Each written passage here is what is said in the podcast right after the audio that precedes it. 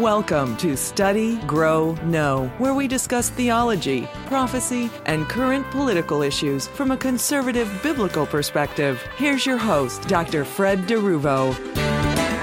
Revelation 14, 14 through 20 talks about reaping the great harvest and reaping the grapes of wrath, is what we're going to go over today.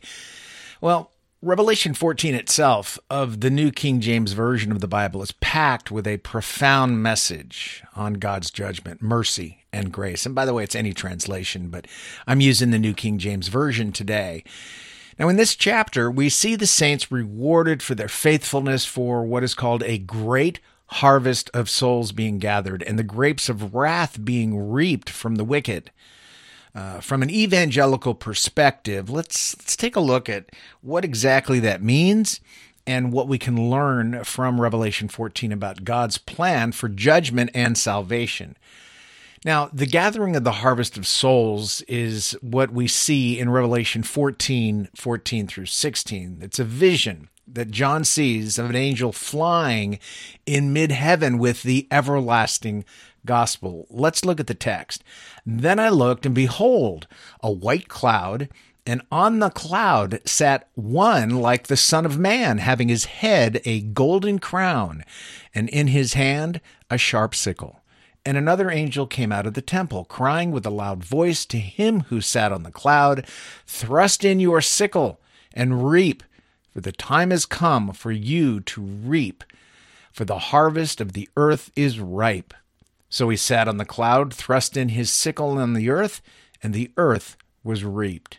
Now, from this passage, we learn that God is gathering a great harvest of souls. That's an unavoidable conclusion to come to after reading the text. Commentators, though, it's really interesting. They see these two harvests, this first one and the one we're going to discuss in a moment. They see these two harvests as either the first being for the righteous and the second for the wicked or they will either see it as often both for the wicked. We'll talk about that. For the righteous, though, uh, eternal life is provided for the wicked. Just and eternal punishment awaits because of their continued abject rejection of God's grace and the gospel of Jesus. Now, some commentators, as I mentioned, believe the two are for the same harvest, the harvest of the wicked. And the reason they believe that, it is because it's repeated twice in scripture for emphasis. That's the way they view it, showing that God will surely bring it about.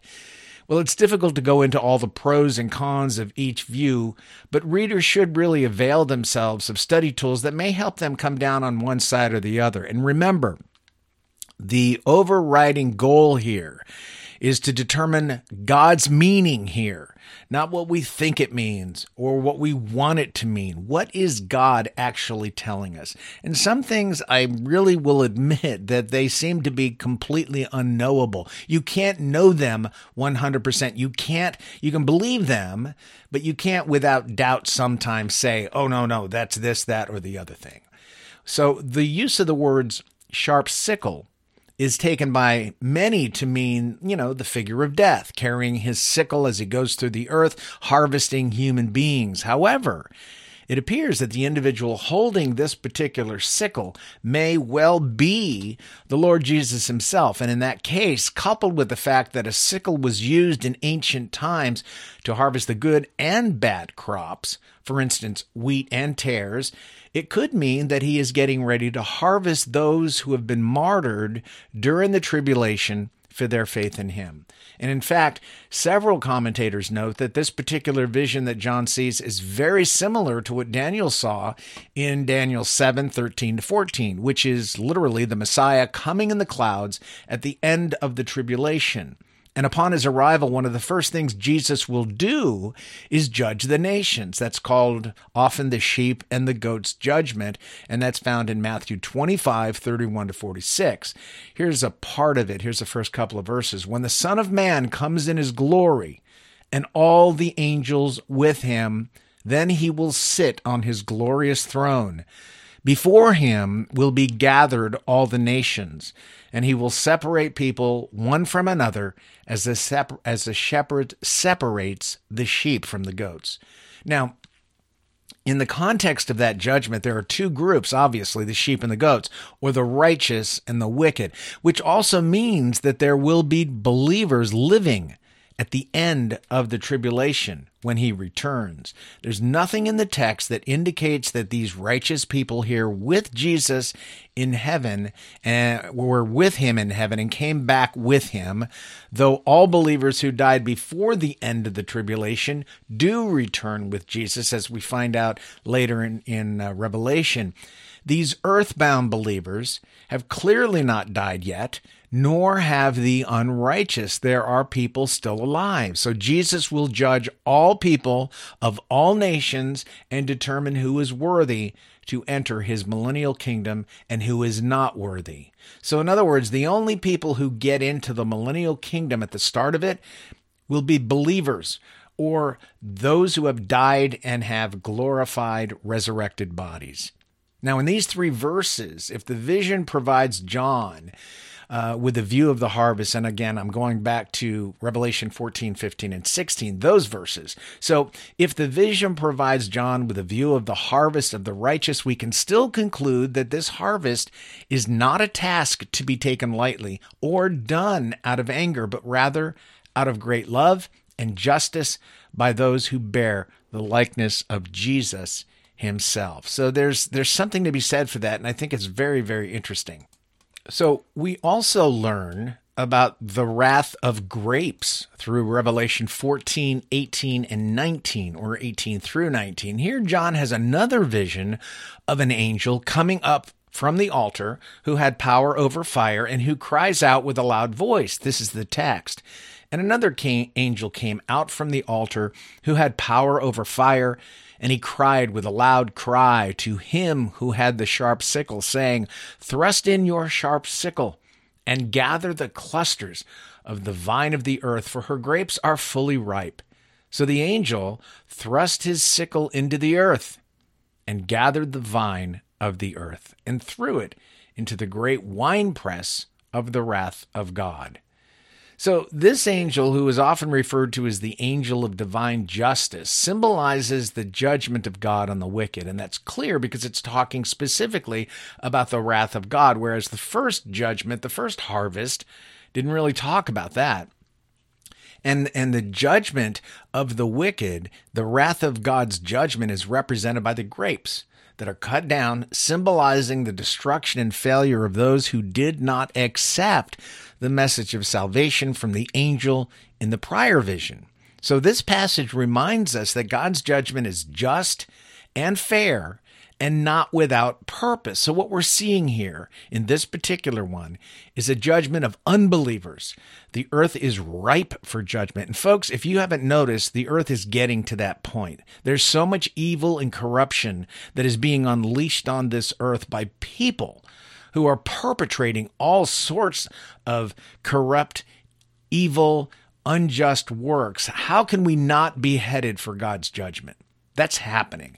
So the earth is becoming ripe, but specifically at this point in the tribulation, it will be ripe. It will be ready for the harvest and the judgment of the wicked.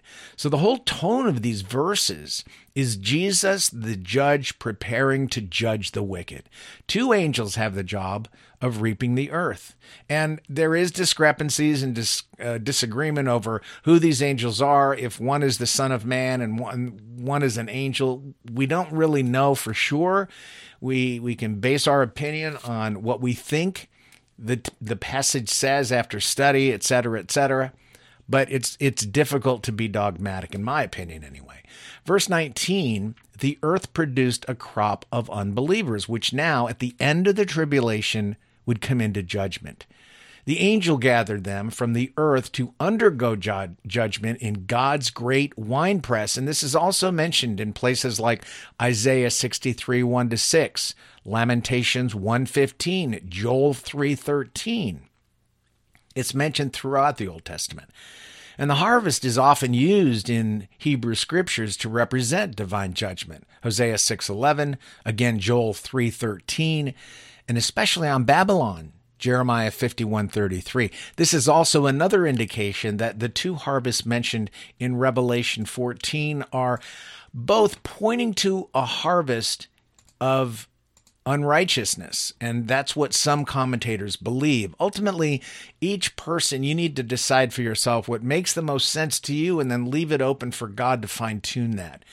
And Jesus also likens the final judgment to the harvest of the earth, Matthew 13 30 through 39.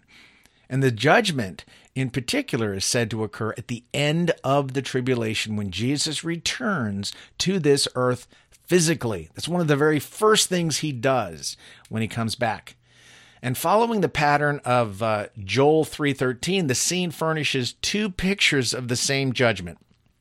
For the same reason that Joel does, that is to emphasize the terror of it. That's an opinion by Thomas, commentator. Uh, then the text 20 uh, says this Revelation 14 20. It says, And the winepress was trampled outside the city, and blood came out of the winepress up to the horses' bridles for 1,600 furlongs. So that's really interesting. We're talking basically about a battle that takes place, and outside the city is an important location. And notice the depth of the blood. We're going to talk about that. Fascinating indication of what the result of judgment can be, and also an indication that the Lord here clearly will use a battle perpetrated by um, people and uh, as his form, as his arm of judgment. That's what he notes.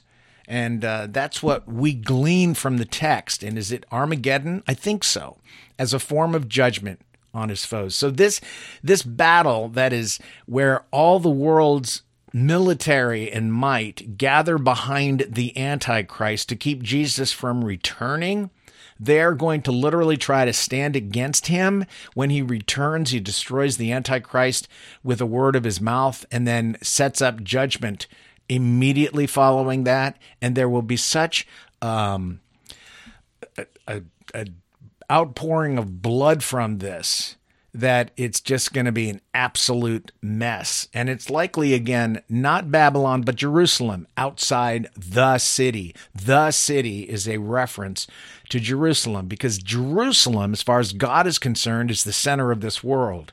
Everything emanates from there. The Old Testament predicted a final battle near Jerusalem in the valley of Jehoshaphat, that is the Kidron Valley, um, just to the east of Jerusalem. So if you can picture Jerusalem in your mind, go due east, immediately east. And that's where the valley, the Kidron Valley, the valley of Jehoshaphat. And then on the other side of that is the um, Mount Olive and uh, the Garden of Gethsemane, etc. So all this stuff is referenced in the Old Testament, Joel 3, 12 to 14, Zechariah uh, 14, 4, and then you can also look at Revelation 11, 2 for that which we've gone over previously. And it seems probable that the blood will literally flow, literally flow up to the height of the horse's bridles, which is about four and a half feet. Now, some places in the Kidron Valley, um, that can happen because of the depth of the valley and the width of it, the width is very short in some areas. So it's very possible that that blood could pile up. But what is also interesting is I know that blood will find its own level like water, but think about all the people that have to die for this amount of blood to flow. And by the way, 1,600 furlongs, it's approximately 180 miles long. Now, I know that sounds unbelievable, but that's only because we have no clue of how massive massive and massive this huge military army is once all the nations gather outside of Jerusalem to keep Jesus from returning. I mean, that that's going to be it's hard for us to imagine. But the Bible says it's going to happen. So it's interesting to note what history says about certain battles that have been fought in various places of the world and how much blood seemed to flow in the aftermath of those battles. So, for instance, the blood is pictured draining out of the Jezreel Valley for 180 miles, as I mentioned, and it's probably flowing eastward down to Harod Valley, to the Jordan Valley, and south all the way to the Dead Sea. Now, here's a quote from a gentleman named Seiss. He says this When the Romans destroyed Jerusalem, Uh, that was, of course, in AD 70. So great was the bloodshed that Josephus says the whole city ran down with blood to such a degree that the fires of many of the houses were quenched by it. When Sylla took Athens, Plutarch says the blood that was shed in the marketplace alone covered all the ceramic objects as far as Dipolis, and some testify that it ran through the gates and overflowed the suburbs. Well, that's an awful lot of blood. But so historically, we have a couple of instances at least where things like that have happened. So is it a stretch to believe that there's going to be that much blood? No, not if there are millions and millions and millions of military people, personnel, and the whole bit. All trying to keep Jesus from returning to this earth. And when Jesus comes back, it's going to be a massacre. So, in conclusion, we can see from Revelation 14 that God is going to gather a great harvest of souls. I believe from both the righteous and the wicked. Some believe that it's just those two different ones uh, are mentioned, the harvests are mentioned in Revelation 14 both apply to the wicked. Regardless, God is gathering a great harvest of souls. It is a reminder that we must be faithful to God as Christians and live in accordance with his message of salvation. We've got to do his will. We've got to be faithful and we've got to determine um, how we will walk before Christ. And we also learn that God's judgment is just and his wrath will be felt by those who do not accept his message of salvation. And Romans 1 is a perfect chapter that highlights that downward spiral, that progress of every society that continually, continually, continually rejects God's love, grace, and his gospel. And what happens to that society who does that? So, as followers of Christ, though, as believers, as authentic Christians, it is important to remember the lesson of Revelation 14 and live according to God's teaching so that we may be part of his great harvest for the righteous. And we need to remember God chose to tell us all of this before it occurs so that when it does occur, it will provide and prove to us his faithfulness as well as his sovereignty over all creation. There's no question mark. There's no guess. There's no wondering, will God be successful? He will.